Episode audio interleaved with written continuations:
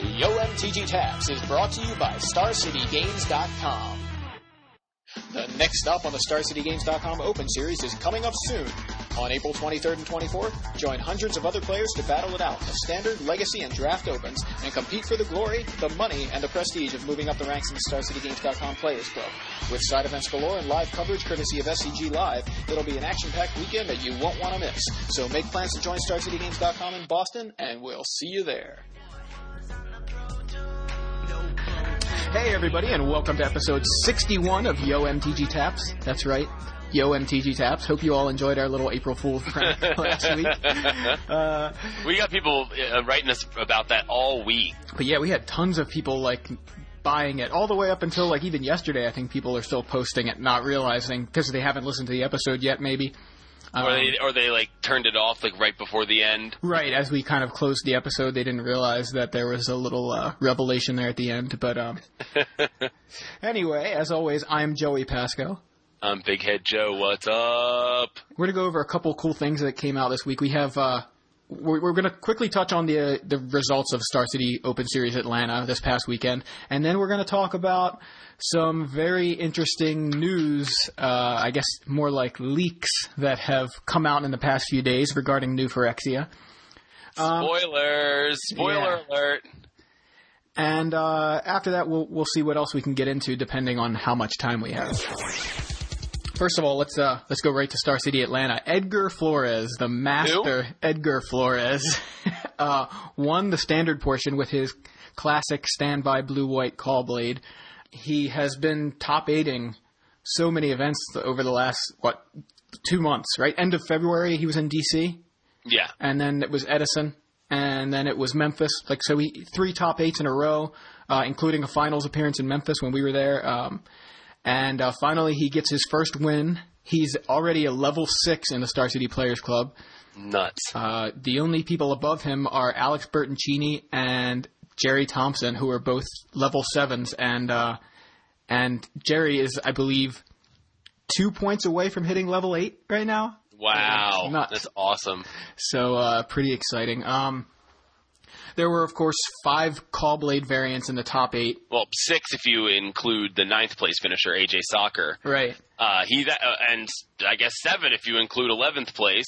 But uh, I feel so bad for AJ, man. Like he keeps getting so close. Yeah. oh, he's like the ninth place wonder, man. It's really, it's really tough. Like, I, I, I would love to see him break through and win one of these tournaments.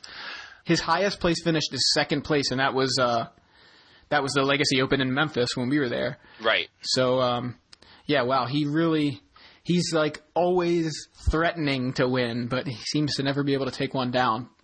But uh, I think he'll get there. I mean, the fact is, he is uh, he's pretty high up in the the players club, so there is no reason why he would stop attending these events, and he's doing so well. He's making the money anyway. Well, sure. I, I, I just love to see him break through. You know what I yeah, mean? absolutely. Like like Edgar did this week. You know, Edgar finally won one. right. and and that's really cool to see um, because he kept threatening, and you know, obviously he was a force, and we all know AJ is a force on the uh, on the Open Series. You know, Exactly. Yeah. Totally agree. glad to see. Also glad to see Harrison Greenberg top eight with the green white uh, Jumanji list. Yeah, that was cool. I love Harrison. Harrison's an awesome guy. Yeah, he is. Despite everyone trolling him about saying, uh, uh, what was it? Everyone was- Archetype. archetypes. Despite everyone trolling him about that, like Harrison Harrison's a really cool dude. Like spent a lot of time with him over the last uh, couple opens I've been to, and he's a really cool guy to hang out with. So, um, just a little shout out there, respect to Harrison Greenberg for the fifth place finish. Right on. Uh, another interesting deck in the top eight uh, was Blue White Control. with, Uh, Yeah. David Scharfman, he was in eighth place. It was kind of like a classic Blue White Control list with uh, kind of a proliferate sub theme and Venser in there. So, like, wow, uh, I'm not running Hawks and Swords and Stoneforge Mystics, but I'm going to get in here too. Like, it's kind of cool to see that. Well, I mean, it's it's a deck that had been like screaming to be built. You know what I mean? Like Yeah. with the Vensers and the clasps and all that stuff. Right. Um, I mean, I, I just love Contagion Clasp. Like, I I mean, I almost feel like you don't really need a Hawk if you've got a Clasp or a Magnet. You know what I mean? Like, you don't need the swords if you have Magnet. You know, I don't know. Yeah. there are ways to uh, to deal with it. I mean, Wall of Omens seems like a really great play right now, which is kind of funny. But Well, uh, it doesn't block hawks very well. not hawks, but the clasps, the clasps and the magnets, you know, should be able to deal with the hawks while the walls are blocking anything else. Yeah, good point. I, it's funny because I mean the thing is, blue white control is very viable. There's no reason not to play blue white control. In fact, that's what the Caw-Blade decks are doing. They're playing hawks and swords and mystics Right. and blue white control. You know, Right. they just kind of fit that in there. But I mean, you can just, you know, the the option is there to say, you know what, I'm just going to put some more control cards in here to take care of opposing creatures or hawks or swords and um, and win on the back of my control cards, you know, my, my planeswalkers and my manlands. So uh, you know, it's it's there. Oh my god! Wow. I'm sorry to interrupt. Um, Force of Will's at ninety bucks on Star City right now, Wow. and uh, Jace is also at ninety. So I traded a Jace for two Forces of Will at uh, Memphis. That seems like a really. Very nice. I mean, the, the forces are pretty played, but their forces. yeah, they still work the same. It's not, you know, if this card has messed up corners, it's two life and a blue card from your hand. you know, Right. they play the same. Yeah, it's. Uh, I think anybody who invested at all in Legacy, especially with standard cards, um, Yeah, I think- cashed out a standard entirely for Legacy. So yeah. I, Oh, you, I was laughing last week when you were like, "My only standard deck is this event deck." yeah. it really is. And, uh, did I did I talk about this on the podcast yet? I don't think you did. I can't remember. Okay, so the last two weeks at FNM, um, two weeks ago, and I was like, I don't have a standard deck, so I literally just grabbed the event deck, the the cold off the red event deck. Um, I took out the Iron Mirror naturally. I took out the two uh, Darksteel Axes, and I replaced them with uh, two more Bushwhackers to make it, you know, playset. And I replaced um, the Iron Mirror with a random Goblin Chieftain, and then I replaced two mountains with two uh, contested war zones. And so I had three contested war zones, two Goblin Guides, um, two Panic Spellbombs, and um, I went to war with it, and I went three one at F and M top forward. Um, That's No. so awesome. now, you know, I'm not playing Caw-Blade the whole time, but I don't know. I don't think I do too bad against Caw-Blade with the deck. Um, I think well, red has a typically good matchup against Caw-Blade, but it kind of depends on the build, I'm sure. So I don't know. I haven't haven't really played my Caw-Blade list against the event deck, so I can't. I'm not sure, but just the uh, the burn spells kind of tend to give you at least some yeah. game against Caw-Blade. Oh yeah. Um, and then uh, last Friday, I actually sleeved it up, added two more Goblin guides, and um, and made top four again. So two straight weeks top fouring F and M with the uh, event deck. Holler. Slightly modified event deck. That's awesome. So yeah. So I mean, when when they said that those decks would be uh, competitive at F and M, they weren't lying. You know, Yeah. like. I didn't try the blue black. Like I took one because I wanted to play the blue black infect deck Mhm. At F and M when I just when I was picking an event deck. I was like, I want to do well with this one because everyone expects that the other one's better. But I looked at some of the cards in it and I was like, I don't know, I cannot play for uh for C. I was like, I just can't play four four C in, in a standard deck that isn't um, Pyromancer's Ascension. You know what I mean? So Right. I, I I just had to go with the mono red, which is more my playstyle anyway. yeah. Um, I think it's funny that you uh, singled out 4C because that I'm sure is not that is probably not the worst card in the deck. but it was just it just seemed like a really like God, like four four C's. Are you kidding? Like I don't know. It seemed uh they were like, it's either Jace or 4C. Well, let's go with 4C. But basically, you're saying that the reason you got to that point is because you cashed out a standard to get into Legacy. right. So, like, how you how have you been doing? Like, as far as Legacies, I was thinking about that this morning. I know you're mostly trading for Legacy stuff, right? Right. Well, I mean, I had to uh, get a big chunk of duels from Lloyd. Um, Which you bought, I assume, for the most part. I'm, I'm I'm actually paying him like back for them. Okay. They're they're kind of on account. Um, I'm picking up cards for him as I can fill his needs. Like he has a list. Oh, cool. So I got him a Karakas. I got him a set of Cabal therapies. You know what I mean? Like I got him things. Um, How much But, Karakas? uh, Karakas is up to fifty right now. Okay. What did you? What, do you remember what you traded for that? I'm just curious. Uh, I don't care. I traded for it at thirty. That's all I know. That's awesome. So, uh, so I was happy with that. Um, one of the things for those of you who are who are getting into Legacy, if I had one piece of advice for you about trading for Legacy cards, uh, it's be ruthless. Honestly, like I'm, I hate to say it, but be ruthless. What do you mean by Uh, that? I mean, like, don't hesitate to like take any card at any value you can get it for. You know what I mean? Like, you can't. I don't know. Like, I have a, I have like, I, I'm, I'm not a machine. Like, I have a conscience when it comes to trading. Like, someone asks me how much a card is, I'm probably going to tell them exactly what Star City has it at. Right. You know what I mean? Like, I can't sit there and, and, and go, well, eBay's got it at this.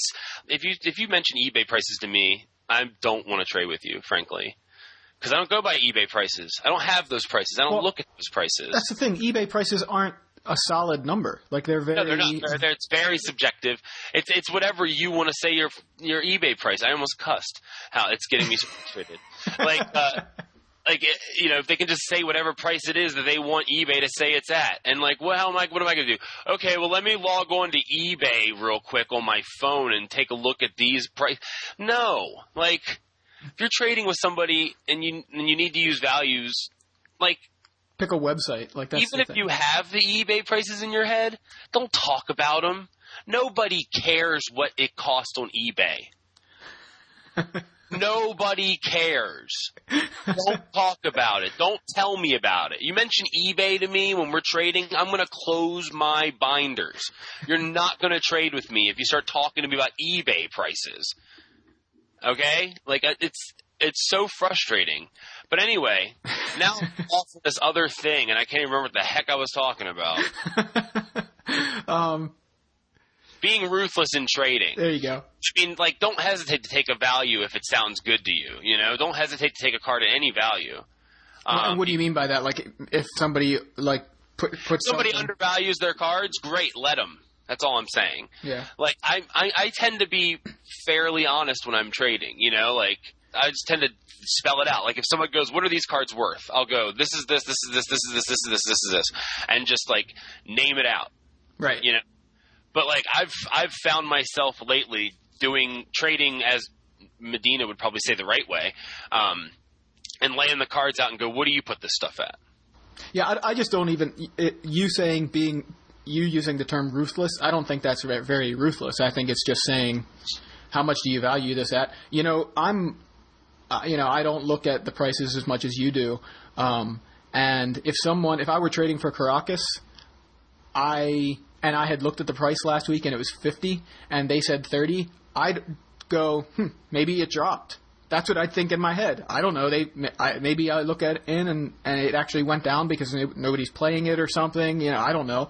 Uh, and I get home and find out, oh, it is fifty still. Well, you know, cool. I got a good deal. Or I come home and I'm like, oh, it did drop. It's only thirty now. Whatever. You know, like I don't know. You know, anyway, I, this is a whole other topic for an entire other podcast. really Let's move into the results of the Legacy Open in Atlanta. Jesse Hatfield, which is Alex Hatfield's brother, won the event with high tide. So the Hatfield brothers are just rocking these Open Series events with high tide. And uh, Alex was in the top eight too, and they were on opposite ends of the bracket, and uh, it was looking like it. It was possible that they end up facing each other in the finals in a high tide brothers, war, war. mirror. The Brothers War. that was awesome. But unfortunately, it didn't pan out that way. Uh, David Thomas was playing Dredge. He he made it to the finals. One of the more interesting things now, if you remember back when when uh, Alex Hatfield won, he was looking like he was about to lose, and he top decked like a, uh, a time spiral, I think, at just the right time. Yep. And the same, almost the same thing happened in Game Three in Atlanta. Jesse top decks himself out of a bad situation. I think he top decked a high tide. Yeah. Uh, when David Thomas had nine zombies in play that had, you know, they had just come into play from Bridge from Below, and so they had summoning sickness because he didn't have Flamekin Zealot. Uh, but basically, he was like pass the turn, and if Jesse couldn't win there, it looked like he he was in a really bad situation. He was going to lose. I mean, I think he could have what played turnabout to tap all uh, David's creatures. I think would have been an option. Mhm. Yeah. But you know, he had very few options. But he he top decks a high tide and uh, goes off. So is this is this um is this top eight indicative of the format or indicative of the uh, region? Because I mean, look, let's look at this top. Let's look at this top eight real quick. We've got Yeah. combo, combo, combo, combo. Right, We've got two high tide, two dredge. Or, or no, I'm talking about the the elf ball. Um, the Oh, top wow. four, all combo, and then Bant aggro, obviously. So aggro, and then combo again, and then zoo and natural order Bant, which is a ag, you know, it's got a like a mid range like aggro kind of Right. built with the combo. Right, it's it's like an aggro combo deck. So so here's what I'm looking at. I see two high tide, two dredge, elves. So those are all combo decks. Right. Right. Then we have Zoo and Bant aggro, which are both aggro decks, and then we have Natural Order Bant, which is a aggro combo deck. so Right. so kind of uh, meeting the metagame in the middle there. Um, yeah, it's it's pretty crazy. Like you know, we had this huge top eight full of combo decks the week before in uh, LA, and now in Atlanta, again, you know, more than half combo decks. I mean, you kind of say it's what five and a half combo decks Right. out of the top eight. Uh, Yeah. So, is it? The, I I think it has to do partly with the format. I think it actually has to do mostly with the format. I'd have to say because I feel like. Uh, just like Flores and, and Drew Levin, uh, and that's Mike Flores, uh, and Drew Levin were saying that the format was weak to combo a few weeks ago. I think they were right, and it still is in that state. Now, I don't expect it to stay that way. In a couple weeks in Boston, um, I've already seen um, Mark Sun, who writes for MTGMetagame.com, or at least he, he wrote for uh, he wrote an article for MTGMetagame.com. Uh, he he's predicting Countertop to come back in Boston. Um, because I guess because of the combo decks, it's again it's adjusting. Everything's kind of rotating. Everything adjusts to uh, to fight combo decks. So Yeah. control decks tend to do well against combo decks because they have ways to disrupt the combo. So uh, that'll be interesting to see, and um, I'll be in Boston with Adrian Sullivan doing SCG live coverage. So I'm excited to see if that pans out. Um, I'm I will not be in Boston, by the way. oh Um, okay. I know you were thinking about coming up, but uh, I was I was really thinking about coming. I mean, I had I had the Bolt Bus tickets like all loaded up on the computer, ready to hit purchase. yeah. Uh, but then I realized that the tournament is in Boxborough and not in Boston, and it's not really their fault. I mean, they have to market it like that, but Right. I mean, it's I- the I closest near, you know, the, the nearby city, the biggest nearby city. I I took one look at the map and went, eh, never mind. but yeah, so uh, you know what's funny about like I keep seeing high tide decks and going, man, I really want to play this deck, but there's no chance I'm buying Candelabra of Tawnos. so I just feel like, oh, I just wish that there was like I want to kind of brew another version that doesn't play Candelabra, but I just don't know that it's even uh, possible. I may actually try. I may actually You know- start trying to build the deck without candelabras and see what I can do. But Couldn't you do something? I mean, because I've actually been looking at. Um, I don't, I don't know for real if it makes any sense, but I've been actually been looking at Rewind. yeah, but like Uh, the counter spell that untaps lands, right? Yeah, just another, you know, just another way to untap your lands. Um, Yeah, I think the whole thing is you need to be able to just untap at will and not like uh, wait till the, your opponent casts a spell. right, it's a very can untap. So reactive way to go off on your combo. Yeah. Um, you're like, I could go off as soon as he plays a spell. right. Well, the other thing I was looking at, honestly, I mean, like if you use something like, uh, if I was thinking of like a green splash for Magus of the Candelabra, which sounds stupid, but like, I mean, it does the same thing. It just has summoning sickness and it as a creature. yeah, it just it seems like such a fun deck to play, and I'm like, does. ah, I want to play this. So I'm trying to. I'm going to see if I can get the cards besides candelabras and uh, see what I can do. So uh, let's move on to our pretty awesome, crazy news section of the podcast. Yeah, definitely pretty awesome and crazy, right? Yeah. So apparently, an anonymous source leaked some Japanese scans of 20 new Phyrexia cards uh, the other day on Monday. Somebody released these uh, these Japanese scans, and of course, immediately people set about translating them. And so we have 23 cards total spoiled. Uh, 20 were from these Japanese scans. The other three were uh, the ones we knew. El, what is it? Elesh Norn, Grand Cenobite, the, Right. the one they they previewed the other day, and then Suture Priest and uh, what's the uh, the artifact called the uh, Pristine Talisman that- Right, right. Both of which they had the game day. Uh, they were game day promos. Anyway, let's just. You want to just go over all these spoilers? Yeah, absolutely. I can't wait to go over some spoilers. All right, let's just start right right at the top with the big one. yeah. Go for it. Read it. All right. I'll, you're, are you sure? No, you read it. Okay. Uh, This, this one's for you, man. Well, it's a planeswalker, and it's uh, it was one that a lot of people were speculating about. And we have Karn the Released. He costs seven. He's a mythic rare. He has six loyalty to start. Uh, plus four, target player exiles a card from his or her hand. Minus three, exile target permanent. And uh, minus 14, set aside all non aura permanent cards exiled with Karn, then restart the game. then put all cards set aside this way onto the battlefield under your control. Uh, he is card number one out of 175, which is kind of interesting. Uh, That's fantastic. Like, I mean, because he's colorless, so right, he's he's not, an, artifact. Right, Not an artifact. Yeah, that was one of the things people were uh, speculating was that he might be the first artifact planeswalker. right, but he is not an artifact. He is a colorless planeswalker, so we were half right. Right. So, real quick, let's let me just start off by saying one thing that did not need to be translated from the uh, from the Japanese scan, which is the artwork, which I'm not very happy with. Jason Chan is an awesome artist, but I just think he he did not do a very good job with Karn. You don't like the art? I don't like the art. I want to look at it again because I mean I, I'm not a big art advocate. You know what I mean? Like Mm-hmm. I mean, I like it just fine. Yeah, I yeah. I mean, like I just just- feel like It's too plain. It's not. it yeah. I mean, after some of the art we've seen for Karn, like on like Corrupted Conscience and stuff like that, right. like you, you know it was really exciting, and you thought you'd get like something a lot more grand, Yeah. I guess. You know, or a lot more. I mean, maybe it's just a lot more like detailed. Period.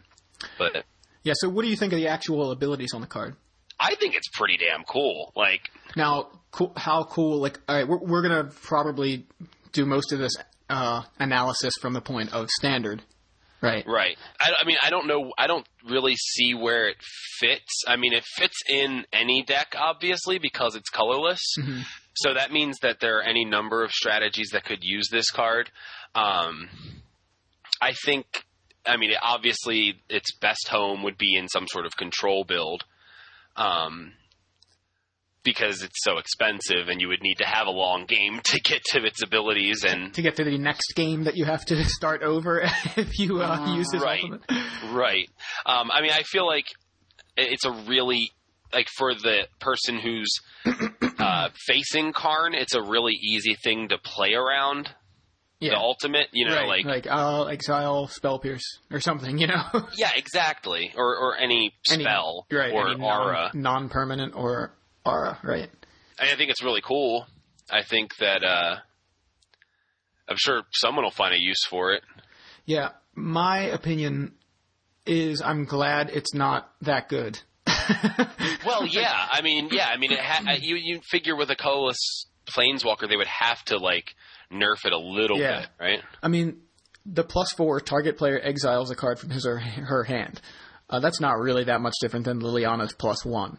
Okay, target player discards a card. In most Right. cases, in, in in the majority of cases, in standard right now, that's not going to make a big difference. Now, sure, Right. if you're playing against somebody playing Vengevine, they would rather you play Liliana than Karn. But I think, you know, in the majority of situations, you're not going to. That's not a big difference. Uh, Right. minus three exile target permanent. That is just him coming down and being Spine of Ish Sah, right? Right, and it costs the same, right? Right, costs seven to play Spine of Ish Sah. Now, of course, you can go place, you know, play Karn, exile something, and then next turn make them discard, and you know that's all great and everything. But I feel like there's, it's just not, it's too weak for a seven casting cost guy, and and his ultimate. In most cases, you think like the ultimate's going to win the game, but in this case, like you said, you can play around it. And how much of an advantage is it going to be if somebody starts the game with like like your your glacial fortress in play. You know, like they oh they got it. You know, like because that's what you discarded. Like oh, I have to discard a permanent. Fine, I don't need lands anymore. It is turn six or seven. What does that like? What does that mean, though? I mean, that's what I really need to know. Is what does restart the game mean? Does that mean clear the board, draw new hands, start at 20 life. That's unclear to me too. And I think that's something for the FAQ. Now, like restart the game. That's what it sounds like. Um, that, that is what it know, sounds like. right, What have if you're to- playing against an aggro deck with a control deck? Sure, you get a couple permanents maybe, but there's still, you know, I right? don't Do, know. do life totals reset? Do poison yeah. counts reset? Does everything just totally reset? And like you start, you're starting an entire new game. Shuffle your hand away. You know, mulligans. Do you mulligan again? Do you, Right. Uh, Yeah. You know, is it entirely a new game except you start with the cards that the, the permanents, the non-aura permanents that Karn exiled? Do you start with those? Uh, the thing I kind of feel like, and, and it's possible that this was mistranslated, um, but I feel like that plus four would have been much more interesting if it was target player exiles a card at random from his or her hand, because then they can't play around it as easily, and it makes the ability more powerful than, uh, you know, significantly more powerful than Liliana. right. So I feel like that would have been one more reason to say, you know, okay, this guy's playable. This guy's m- more interesting to play because if there's a tension there. Like I have to exile a card at random. Right. I, that there's always a tension with that. Discarding at random is is one of those kind of things that I've always felt was uh, a neat, an interesting thing to the game, an interesting something they've really- the game. They've really kind of nerfed it, yeah. well, they've really kind of stepped away from Right, random right. discard. Random discard, exactly. Um, but I know now from playing more Legacy recently, it's it's kind of exciting. Even when someone plays Hymn to Tourach on me, I'm kind of like, all right, I'm going to lay out my cards. Let's see what happens. You know, it's Right. it's exciting. Now I understand like randomness isn't fun, but I think it's fun when you're the player making someone else do something at random. It's more fun. Hymn to Tourach is fun because you're like, I can definitely hit I I can very much potentially hit a card they don't want me to hit. I could hit two cards they don't want me to hit. They don't get Right. that decision.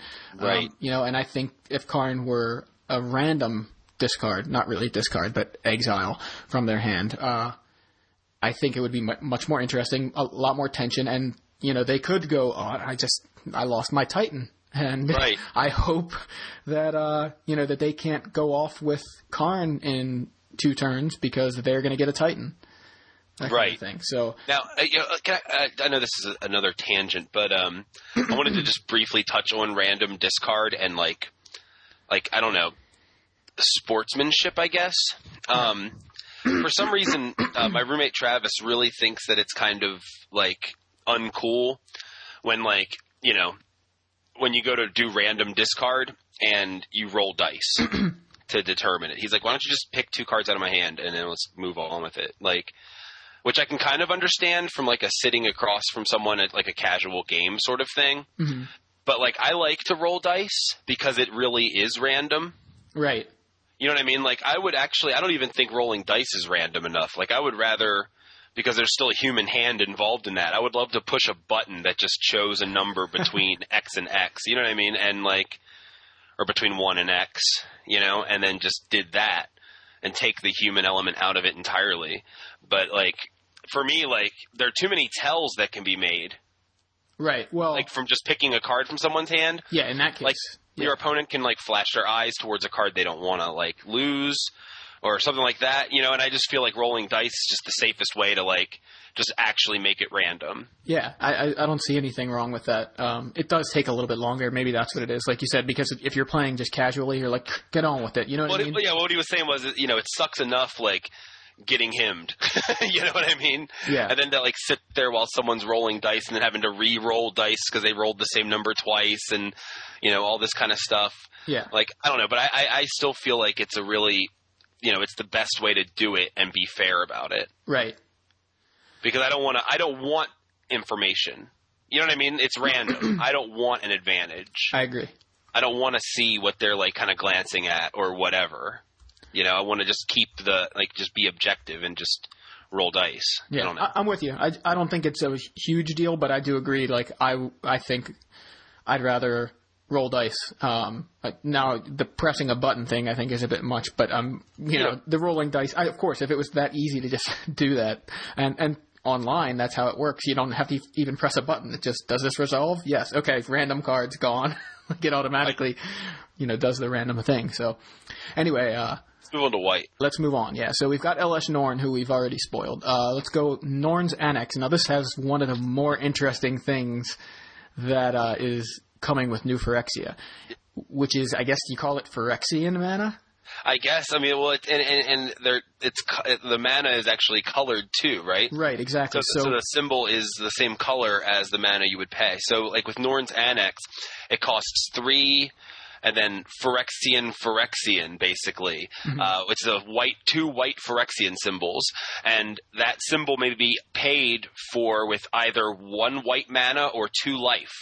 Uh, this card in particular here is an artifact, so we have colored artifacts again, which I think is really interesting. Right. Uh, Creatures can't attack you or planeswalkers you control unless their controller pays Phyrexian for each attacking creature. So it pay- pays either white or two again. right. Um, so that's really interesting that they can pay two life, um, or they can pay a white mana, which is interesting for an opponent. You know what I mean? Like, yeah. I guess w- wouldn't be too uh, too useful in today's standard, huh? but uh, a lot of white. yeah. But Uh, so, but Yeah. still, that's really cool that that's uh, that they that they're doing that with the Phyrexian symbols. Yeah, and it's it's not just white. You know, it's it's some color. So basically, the situation is you can pay either one color of that mana, that color, or two life. So what this means is I could play Norn's Annex in my you know any color deck, any deck that I want, and just pay four life and three instead Right. of instead of paying uh you know, instead of paying two white and three. So it's really an interesting thing. I mean, that's the other cool thing. It's you can play this on turn three with no acceleration. You know what I mean? Like Yeah. it, it does. You know, you think, oh, it costs five. Like, well, it costs three if you're willing to pay two life per white mana symbol. You can also do you split that up. Say I'll play it on turn four, pay white three and two life. So the fact that you can mix it up and basically play this early, I suppose is the best way to put it. I mean, it's not really early; it's printed that way on the card, but uh, you can play it kind of ahead of its curve, and you can play it in any color if you are willing to give up the life. And I think this is cool too because it's kind of uh, it's kind of like I'm willing to pay for life to get this out early, which is going to save me four life because now you can't attack me unless you're going to pay some life of your own. Uh, it, it's an interesting card. I really want to see um, when the rest of the spoilers hit if there's going to be a spell that could be free. Yeah, I, I really hope there is, and I know some Me people. We there was some chatter on Twitter. Um, I always want to use the word chatter when I talk about Twitter. I think because of the the double T thing, you know, the word sounds so similar. Yeah. Uh, anyway, uh, there was some talk on Twitter about the possibility of a free counter spell. You know, like is there going to be some sort of force of willish card? I know uh, Bill Bolden and I were talking back and forth, uh, saying what phyresis of will instead of force of will. Um, so uh, some people were suggesting something that was U U U or Right. Phyrexian, Phyrexian, Phyrexian. So basically, you could pay six life to counter target spell, and it, you don't even have to be playing a blue deck. Right. Um, that was, I think, people are flipping out over that, and that's another topic which I feel like I could go on and on about. Like, I don't understand people's problem with a one for one. It's a counter spell. It's a one for one. I know it. It. it I know it. You know, counters anything that's counterable. You know, I know it, it's it's not non-black creature or non-artifact creature or whatever, but you do need to have the card in your hand when it's cast. You know, if I draw my Phyresis of Will the turn after you dropped your Titan, I can't do anything to your Titan with it. You know what I mean? It's like there is the drawback of needing it at the time it's cast. I don't understand people's huge deal with counterspells. Don't. Con- considering the the ridiculous kind of card advantage that we've seen, um, you know, and, and power creep to some extent on the creature's end over the past few years. You know, like it just seems so. I, I just don't understand. People, are, I think, have this inherent fear of counter spells, and it's like, Yeah. just I think it's really getting out of hand. Um, now, I, yes, I agree. I'm biased. I play blue, and I will play that counter spell. That's true, but um, I think people were flipping out about Mindbreak Trap. so, Right. So go look at the thread for when Mindbreak uh, Trap was spoiled, and watch how many people are flipping out about it. So But I mean, let's face facts. Like people just flip out. That's true. You know, like that's the internet. The internet gives every hothead uh, instant like out outlet. You know what Yeah, I mean? And it's and it's just kind of one of those things where you have to choose who to ignore Yeah. um, uh, when you're dealing with the internet. Yeah, absolutely. Right. Yeah. Let's let's let's keep moving. So Phyrexian Unlife is an enchantment for white and two. You don't lose the game for having zero or less life. As long as your life total is zero or less, sources that deal damage to you have infect. So basically it's gain ten life. yeah, that's exactly right. That's right. what it seems like. I mean, but if but if this gets disenchanted, you know, or naturalized or whatever, you lose if you're already at zero or less, of course. What I think's really funny about this card is that it's. I mean, also, you know, we're getting translations again, but what it says here is sources that deal damage to you have infect. Right. So if the source deals damage to your creatures, it actually doesn't have infect. Yeah, and that makes sense. I mean, I guess it's like, you know, I think it's the the flavor of the card is more along the lines of you having this unlife, not your creatures somehow getting. You know, it's not granting infect. I think it's, I, I don't know exactly, but the art on this card is pretty sick. And this is Jason Chan again.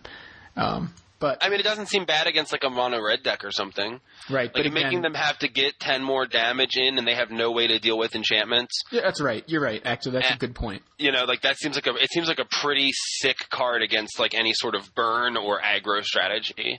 Yeah, that's a good point. Although it is important to note that it's the sources that deal damage to you. So like if they were to bolt you, it would actually have infect. Right, exactly. The point is, they, it's it really seems like gain ten life Yeah, as long exactly. as this, as long as this is in play. But gain ten life for three mana against red is huge. Yeah, exactly. You're right. So I mean, it does have some applications, but I think not outside of like a sideboard against a red deck. So if there are Right. burn decks, then that's probably a good choice. I think uh, what's his name, uh, Kor Firewalker, pretty much does the same thing. Actually seems like a good choice um, for like Enchantress. Well, they could just have a one of in the deck and then Sterling Grove it up, Right. or or um, or Tutor. You know, Yeah. So Puresteel Paladin. Now we've heard the name of this guy, but uh, we hadn't known what he did, and he he's pretty cool. Uh, he's a one of the cards in a long line of knights that cost two. So he's a, he's a two two for a white white. He's a rare. Um, by the way, everything we've we've talked about so far has been rare, besides Karn, which is uh, Mythic. mythic, and of course Elesh Norn is mythic. But I'm skipping her because we didn't really talk about her. Uh, we've already talked about her a bit. Um, anyway, Puresteel Paladin, white white for a two two creature human knight rare. When equipment Whenever an equipment enters the battlefield under your control, you may draw a card. And it has Metalcraft. As long as you control three or more artifacts, each equipment you control has Equip Zero. So, um, it's it's an interesting card. Now, obviously, Yeah. we're all afraid, like, oh, does Caw-Blade play this? I really don't think so. But it's it definitely gives you. Uh, I think it goes. I think it could be built around. Absolutely.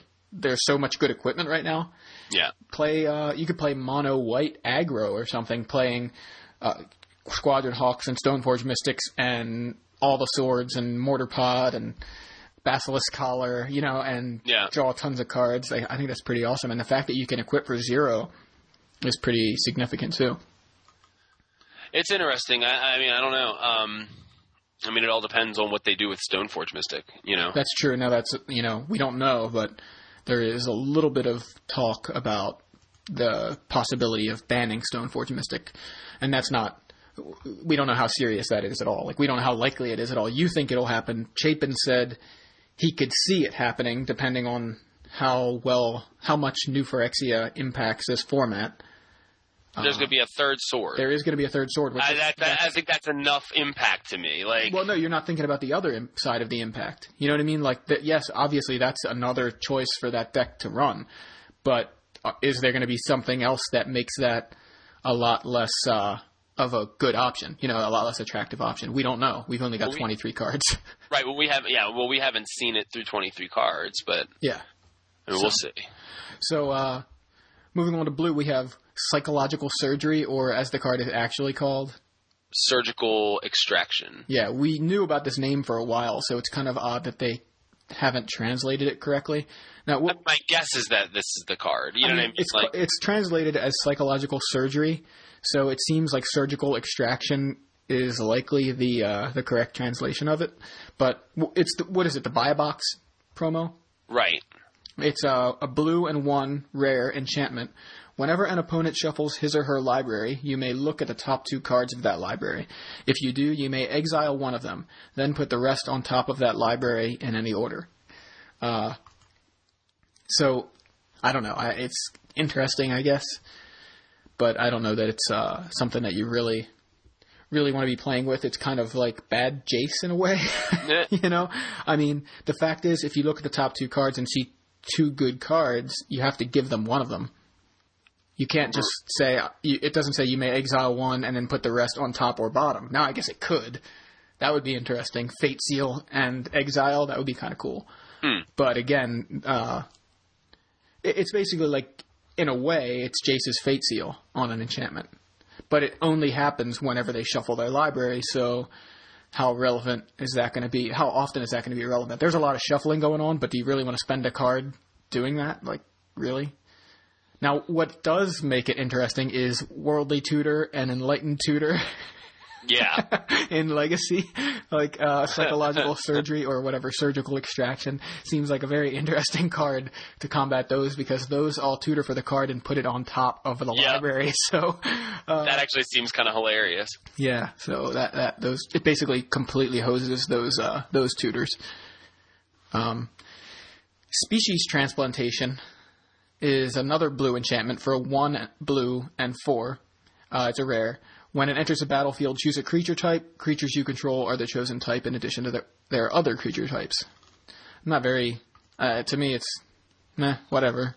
Now, have you seen some of the interesting infinite combos people are coming up with that? Actually, I haven't. So maybe that's uh, maybe that's what I'm missing.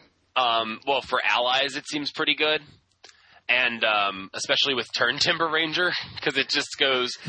You go, Oh, you go. I play species manipulation, and then you play Turntimber Ranger, and you go. I have infinite, infinite allies Yeah. that have. I have an infinite, infinite Turn Timber Ranger and infinite wolves. That's funny.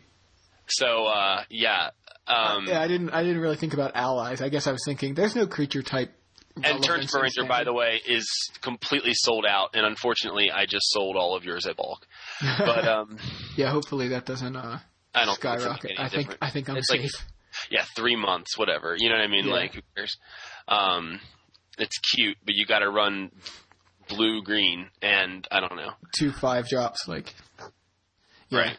You actually also have to play species transplantation. It's true. it's kind of this doesn't seem like a very sick top deck. right. It does really very like little to impact the board.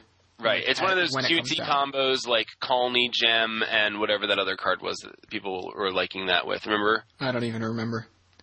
I don't remember what it was. Oh, it was um, Training Grounds. Oh yeah, people were trying to break training grounds like crazy. Or, or was it Train? No, I don't think it well, was Training people were trying to break that card anyway.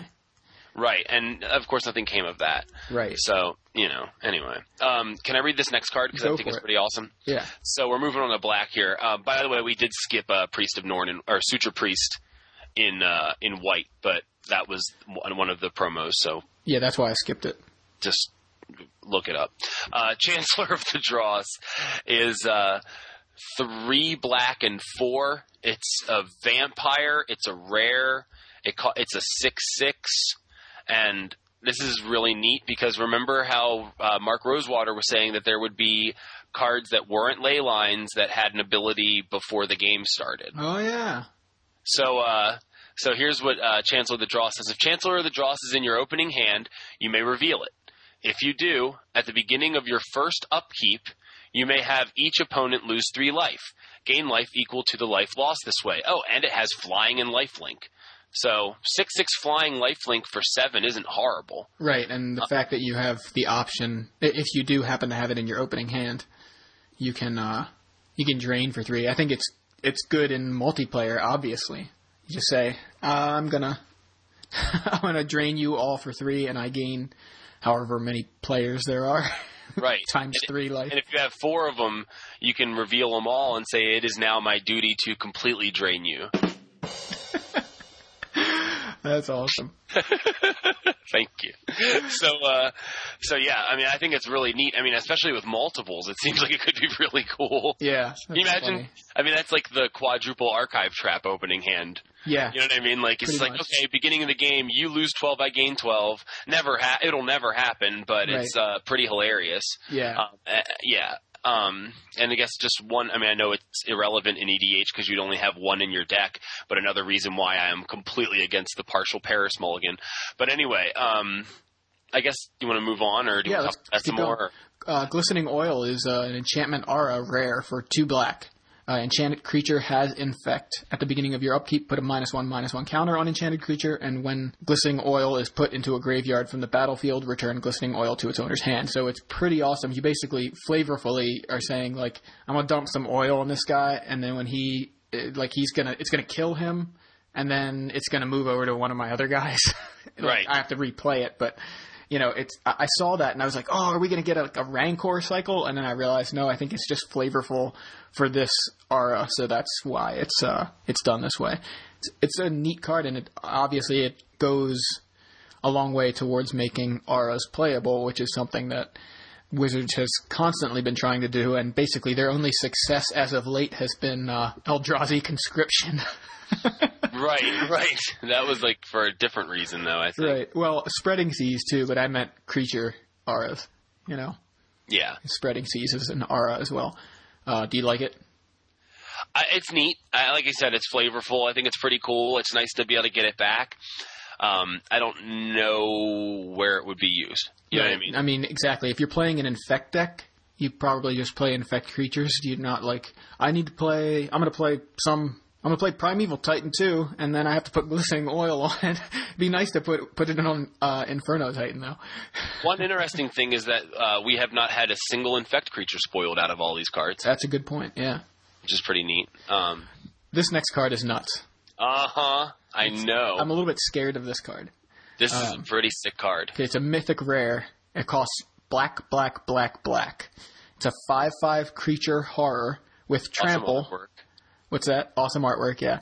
It has trample, and whenever a source deals damage to Phyrexian Canceller, that's the name of the card, obviously, uh, that source's controller sacrifices that many permanents. So it's, it's it's a new Phyrexian Negator. Phyrexian Negator costs three. This guy costs four. Uh, but Phyrexian Negator's issue was when it was dealt damage, you had to sacrifice permanents. Like the controller of Phyrexian Negator had to sacrifice permanents. If this is translated correctly, it's uh, you block my dude. You also have to sacrifice however many permanents your uh, you know your creature dealt damage to my guy. So you want to block with your Squadron Hawk, you've got to sacrifice a permanent. That kind of thing, and also take four because it's trample. Wow. That seems pretty disgusting. yeah, it's a pretty awesome creature. Um, luckily, we have things like Jace and uh, Go for the Throat Yeah, go for the throat. to deal with it because uh, he's never getting blocked. The, the, the trample almost seems irrelevant, you know, unless you're blocking with like walls. Pretty cool. I'm excited about that and also scared of it.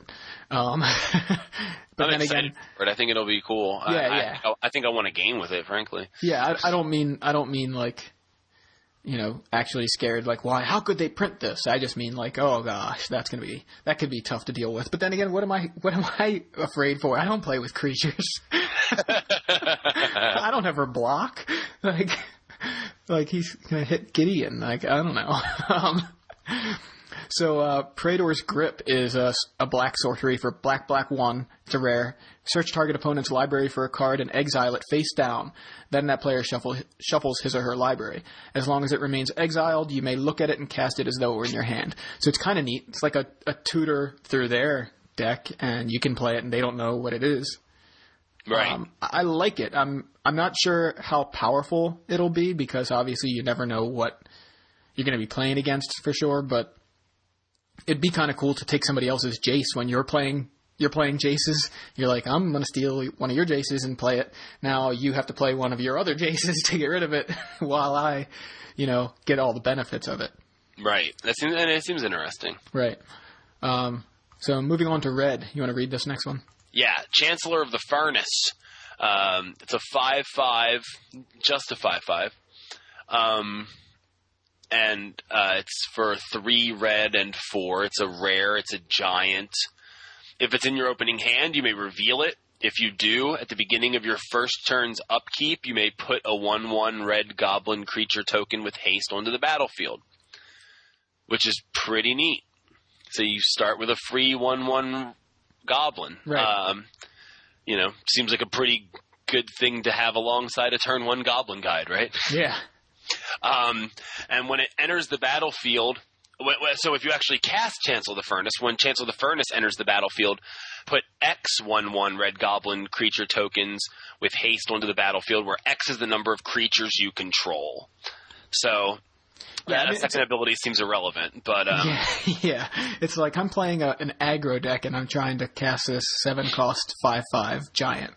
Um, you know, seems unlikely. It's it's definitely a, a Timmy kind of card. You know, seems like a cool card to run alongside Pyrokinesis and Legacy Uh, how what is uh? because you remove the card, you remove a red card from the game. Oh, right, because you're just of- like I'm gonna ditch it, right?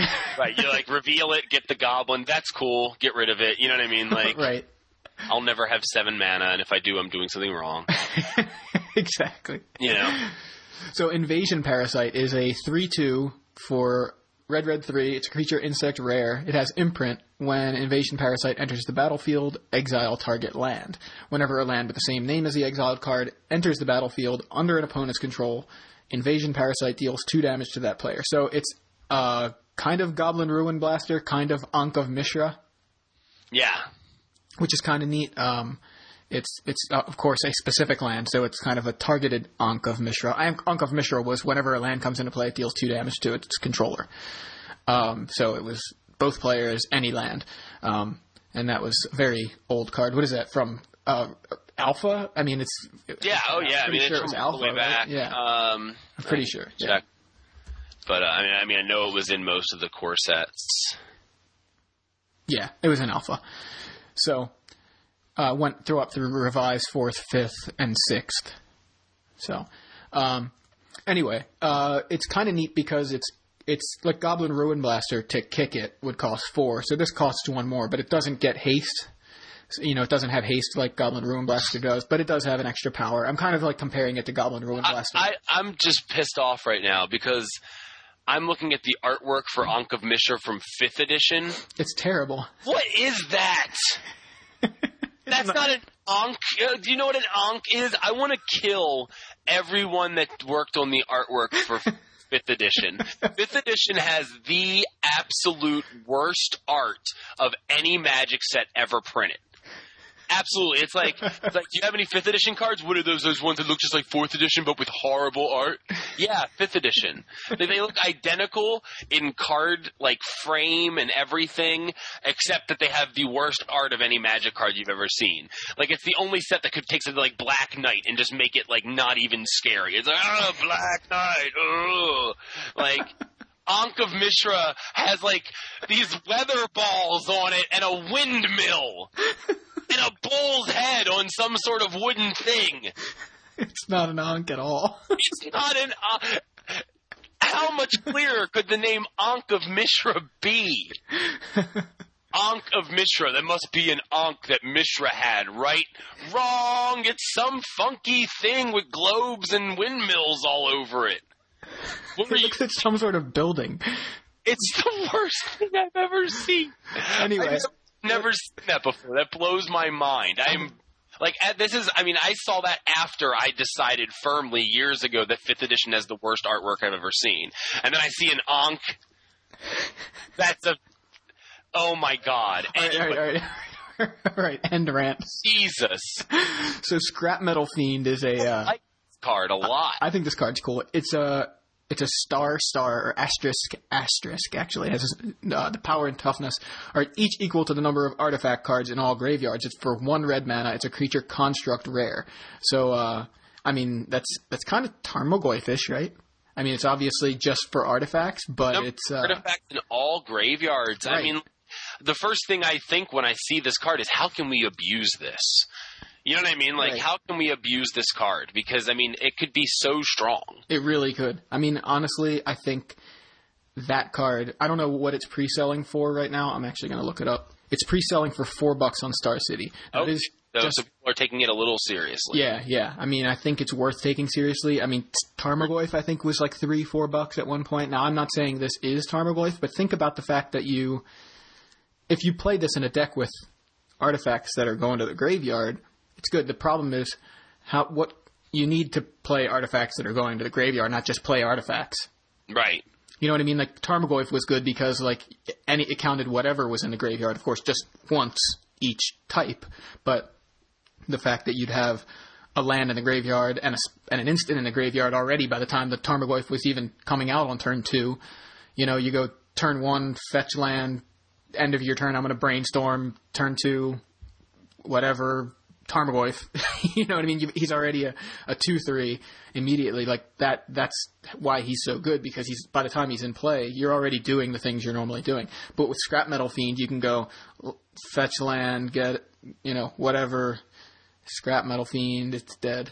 You know, like, it's not gonna do anything. Like you can go like Lotus Petal, Scrap Metal Fiend. I have a one-one. You know what I mean? You need to really build around it. You need to be playing artifacts that are going to the graveyard. But there are plenty. There are plenty of options. It's just how can you abuse it? It seems like a good thing with uh, with um, Kuldotha Rebirth. Yeah, I mean that, that's good. putting, a, I mean, you're putting. I mean, obviously it's in the same colors, and you're putting an artifact in your graveyard with that. right. You- So it doesn't seem like a horrible thing. Like you could, I mean, like it seems like a potential, like just another creature you could drop and follow right up with a uh, with a bushwhacker or something. Right. I like the idea of playing a uh, Mox Opal while you already have a Mox Opal in play. Oh, that's yeah. There you go. See, there you go. Now, oh wow. Now that really makes playing four Mox Opals appealing. Right. I mean, you play this. This looks like a very cold Kuldotha red-ish card, but you need to, it needs to go heavy on the metalcraft or heavier on the metalcraft. Mox Opals are firm twenty five dollars right now. By the way. So, Good to know. So uh, the next card, Urabrask the Hidden, I think is really cool too. It's a mythic rare for red red three, legendary creature Praetor. It's a four four. Creatures you control have haste. Creatures your opponents control enter the battlefield tapped. Uh, so he's a four four haste, by the way, because he Right. he gives himself his ability, and just like the fact that now, like in a red deck, it seems perfect and a very like red, very aggressive deck because even if they play a blocker, it's coming into play tapped. You know, even if they decide they need to chump block, they can't chump block. you know, they need they need an extra turn just to be able to chump block. It's like summoning sickness for blockers. You know. wow. Yeah, that's really neat. I didn't think of it that way. Anyway, let's move on to green. Um, we have Spawning Shell, which is a, another one of those interesting artifacts that it, that's colored. So it's a green artifact, costs three colorless and either a green mana or two life. It's it's the Phyrexian green mana. This is a really interesting card too. Yeah, um, you pay one and a Phyrexian green. I guess that's the best terminology for it. I guess That's such an interesting looking card. Right. It's uh you pay a Phyrexian green and one, tap it, sacrifice a creature. Search your library for a creature with converted converted mana cost equal to the sacrifice creature's converted mana cost plus one, and put it onto the battlefield. Then shuffle your library. Activate this ability only anytime you could cast a sorcery. So obviously you can't go block, do this. You know, you can't. Right. You can't. That was my first inclination. I'm like, oh, cool, you can block. Oh, no, you can't. um, but it is similar. It's kind of a survival of the fittest kind of card. You know, it's a, a fixed survival of the fittest in a way. I mean, it's an enchantment that lets you grab other creatures. Now, it's nowhere near the level of survival of the fittest, which could grab any creature. But uh, it, it's interesting, um, and I think people are definitely going to be building around it. It's a rare, Sure. by the way. Um, and then another green card that looks cool. Uh, another one of the cards in a long line of green green cards trying to uh, circumvent Day of Judgment. You know, Yeah, and and and with the if the translation's correct, it's one of the weirdest names of a magic card I've seen in a while. fresh meat. it's uh it's a rare green and three uh, instant. Put a three three green beast creature token onto the battlefield for each creature put into your graveyard from the battlefield this turn. Uh, what was the name of that card from Rise of the Eldrazi that drew cards when like you could sacrifice a creature and draw cards equal to its power or something? Momentous fall. Okay, that's what it reminds me of. Momentous Fall. It's which was a four casting cost instant that lets you. You'd have to sacrifice your creature as an additional cost, and then you draw cards equal to sacrifice creature's power, then gain life equal to its toughness. So that also seemed like you know a good answer to removal that nobody plays. Nobody plays because you need to keep four mana up in green. Yeah. And like you, if you're trying to If you're playing know. green, you're usually tapping out. Yeah, Right. I mean, like, I mean, I guess it makes sense, but nobody plays green that way.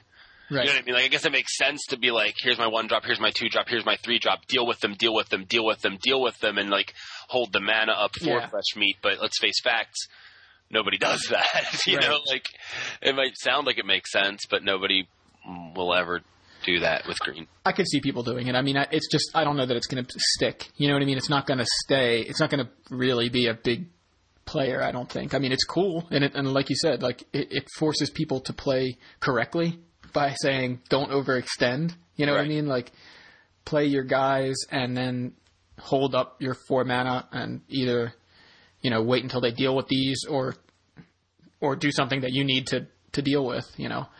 Um, so that's that's kind of interesting. It, it is a nice answer to Day of Judgment. The problem is, are you going to have the mana open when they, you know, when they play Day of Judgment, and that's Right. what's unlikely. So uh, we've got five more cards, uh, all artifacts. We have Caged Sun is a rare for six. When it enters the battlefield, choose a color. Creatures you control the chosen color have plus one plus one, and whenever you tap a land for one or more mana of the chosen color, add one mana of the chosen color to your mana pool. So it's kind of like Mirari's Wake. Yeah, Um, little little costly. Yeah, well, I mean, Mirari's Wake costs five, and this costs six, but it can be played in any color. And uh, you know, the fact that it, it it's kind of neat too because it, you tap Glacial Fortress for a blue, it can only add blue. You can't say, "Oh, I, I want a blue and a white out of my Glacial Fortress," Right. right? Because you have to choose. If you choose blue, you have to obviously you have to choose the color, so you can't. Uh, so if what I'm saying is you can't say, "All right, I'm going to choose blue." And I'm going to tap Glacial Fortress for a white. You can't get a blue out of it. Right. You right. don't get the blue. Also, you just get the white. It's only when you tap that land for blue do you get the blue out of it. So, kind of neat. Uh, now, here's I think my favorite card that's been spoiled. Likewise. Awesome. so, Hex Parasite. Um, it's a one-one for one. Pay attention, people who have been complaining about planeswalkers. Yeah, seriously. Artifact creature, insect, rare, um, and it has the ability X and then two life or a black. So Phyrexian black. Uh, target a permanent. Remove up to X counters from that permanent. Hex Parasite gains plus one plus zero until end of turn for each counter removed this way. And the art is Raymond Swanland, and it looks sweet, and it's tutorable with Trinket Mage, and it's like Uh, uh, I uh, uh, love it. This is my favorite card of the set so far. Um, I mean, it's a pretty awesome card. can I mean the fact that you can go drop Hex Parasite, pay two life, and then tap three and kill a Jace, you know, that just brainstormed or something. So, uh, and then you have a, creature like that actually gains power. Obviously, you don't, uh, you can't attack with it the turn you drop it. It doesn't have haste, unfortunately, but it's pretty cool in that it can. Um, how much would it suck to go to want to play your Jace and they have a Hex Parasite on board because you're going to get one activation out of that Jace and they can just kill it. You know, obviously they have to have the mana for it, but uh, the the other cool thing is wh- what about like against Gideon, right? He's they play Gideon and plus two it when you have a Hex Parasite on the board. You can uh, what tap uh, Four, I tap guess. yeah you'd, you'd have to tap four for X and then you Yeah, swing four into Gideon. life. Yeah. Right. But I mean, that's one one creature killing the Gideon, taking him out uh, in one Right. swing. I mean, I think there's just a lot of versatility with this card, and we're just talking about planeswalkers because planeswalkers are so heavily played. Um, it, it's really awesome, and the fact that it's colorless, like it, the Phyrexian mana can be paid with a black, but if you don't have a black, you can just pay two life to do it. I think plenty of people would be willing to pay two life and then X mana to you know, remove a bunch of loyalty. And you don't have to kill the planeswalker either. What if, you know, again, if you have a hex parasite on the board already, if it doesn't have summoning sickness, you can take out that Jace for, you know, a lot cheaper because you just attack it. You know, you, you pump the uh, the hex parasite, remove some counters from Jace, and then attack it for the rest. Right. You know, so it's just by itself. It's it's literally like it's the planeswalker killer. Um, then we have Scream Whip. It's an artifact equipment rare for four, living weapon. Uh, to equip it, you pay Phyrexian Black, Phyrexian Black. Um, equipped creature gets plus one plus one for each swamp you control. Kind of neat. I mean, it's the fa- it, it is a creature. You know, it is a living weapon. It comes into play with that bonus, so pretty cool. And how much does it cost? It costs four. So, um, you if you're playing mono, it's another reason to play mono black along with the Phyrexian Canceller that we uh, we talked about the new Phyrexian Negator. Yeah. Right, you play a lot of swamps. Play this guy. I mean, it looks like they're actually pushing mono black a little bit. I mean, from what we've seen, Yeah. at least trying to help it out. And we have Black Sun Zenith too. Let's see if they reprint Phylactery Lich in M12. Huh. I'd, I'd, I'd like to see them reprint it because I'd like to see it get played. It's a cool card. Yeah, it's a good I've got a set of Korean ones. That's why you want it played. So here's my second favorite card, and I, and I know this one's been around actually, but I don't think we talked about it, and I want to mention it. It's Pristine Talisman. It's an artifact for three. Tap it to add one to your mana pool. You gain one life. Yeah? I love this. I think it's fantastic. I mean, in a control deck, it's a it's a signet, and it's like I mean, it's signet-ish. You can't play it on turn two, but I think it's great that you can just sit there and you know get use out of it. You know, using it for mana. Especially with no Mm. mana burn around. Right. Uh, I mean, you, You gain one life every turn, right? Yeah, that's kind of funny. So I mean, obviously, it's it just seems like a, a really interesting card that I could see being a staple in control decks uh, that don't need a color, a, a lot of colors. So. Sure, yeah. Um, and then the last card is Spell Splitter. It's a two mana cost I actually like this. 04. I think it's interesting, but I don't know if it's playable. It's a two mana cost 04 artifact creature horror, rare, and uh, it has for Phyrexian blue. Target spell or ability that targets only a single creature targets Spell Splitter instead. So uh, it's kind of like a, you know, it, it sucks up removal. It makes them play two removal spells, I guess, to deal with something. So I think The thing I think is cool about it is that it co- it's colorless, so you can play it in any deck. yeah, It costs Phyrexian blue, so you can actually pay its play its ability in any deck for two life. yeah, And like running it like out of the sideboard, like against a removal heavy deck. yeah. You know what I mean? So so um My question is though, why wouldn't you just play another creature that they want to remove? You know what I mean? Like Yeah. just play something else that they want to remove. so they still need to find another. but they can't. But the thing is, like, uh, this doesn't die to bolt. You know what I mean? Yeah. Like yeah, I now, understand. yeah, now, can you? I don't think you can. Can you change the tar- You can't change the target to spell splitter if spell splitter is an illegal target, though, right? right. Because like you I could, mean, I'm sure you could. I would. I would assume. right? Because I was gonna say like it would be really awesome if you could like redirect condemns or go for the throats to him. Yeah, that, like that while he's not cool. attacking. Yeah. You know what I mean? And just negate the ability altogether. That's true, but I'm sure that they, I, it wouldn't. yeah, be. I don't think it works that way. But uh, I wish it did. yeah, it would be very interesting if it could. Now, of course, we'll see in the FAQ, but I really don't think that's going to be the case. It's uh, very unlikely. Yeah, But, uh, agreed. But that's uh, that's all we have for the spoilers, and I think um, we're gonna have to wrap it up, and uh, we'll we'll talk about some other interesting things next week. One of the things we had to talk about, we'll just save it for another episode. So quickly, just uh, to run down some upcoming events. This weekend is GP Dallas, which is standard. It's April 9th and 10th. So follow all the coverage on that, and we'll see if Caw-Blade continues to dominate. We saw a, a completely different kind of top eight over in Barcelona. We'll see what happens here in Dallas. Um, then uh, we have the regional Nats qualifiers are April 16th. Uh, April 23rd and 24th is Star City Games Boston, uh, where I will be with Adrian Sullivan uh, doing SCG Live. And then uh, April 23rd, 24th, that same weekend, is Grand Prix Kobe, which is extended. So uh, that's coming up in the next few weeks.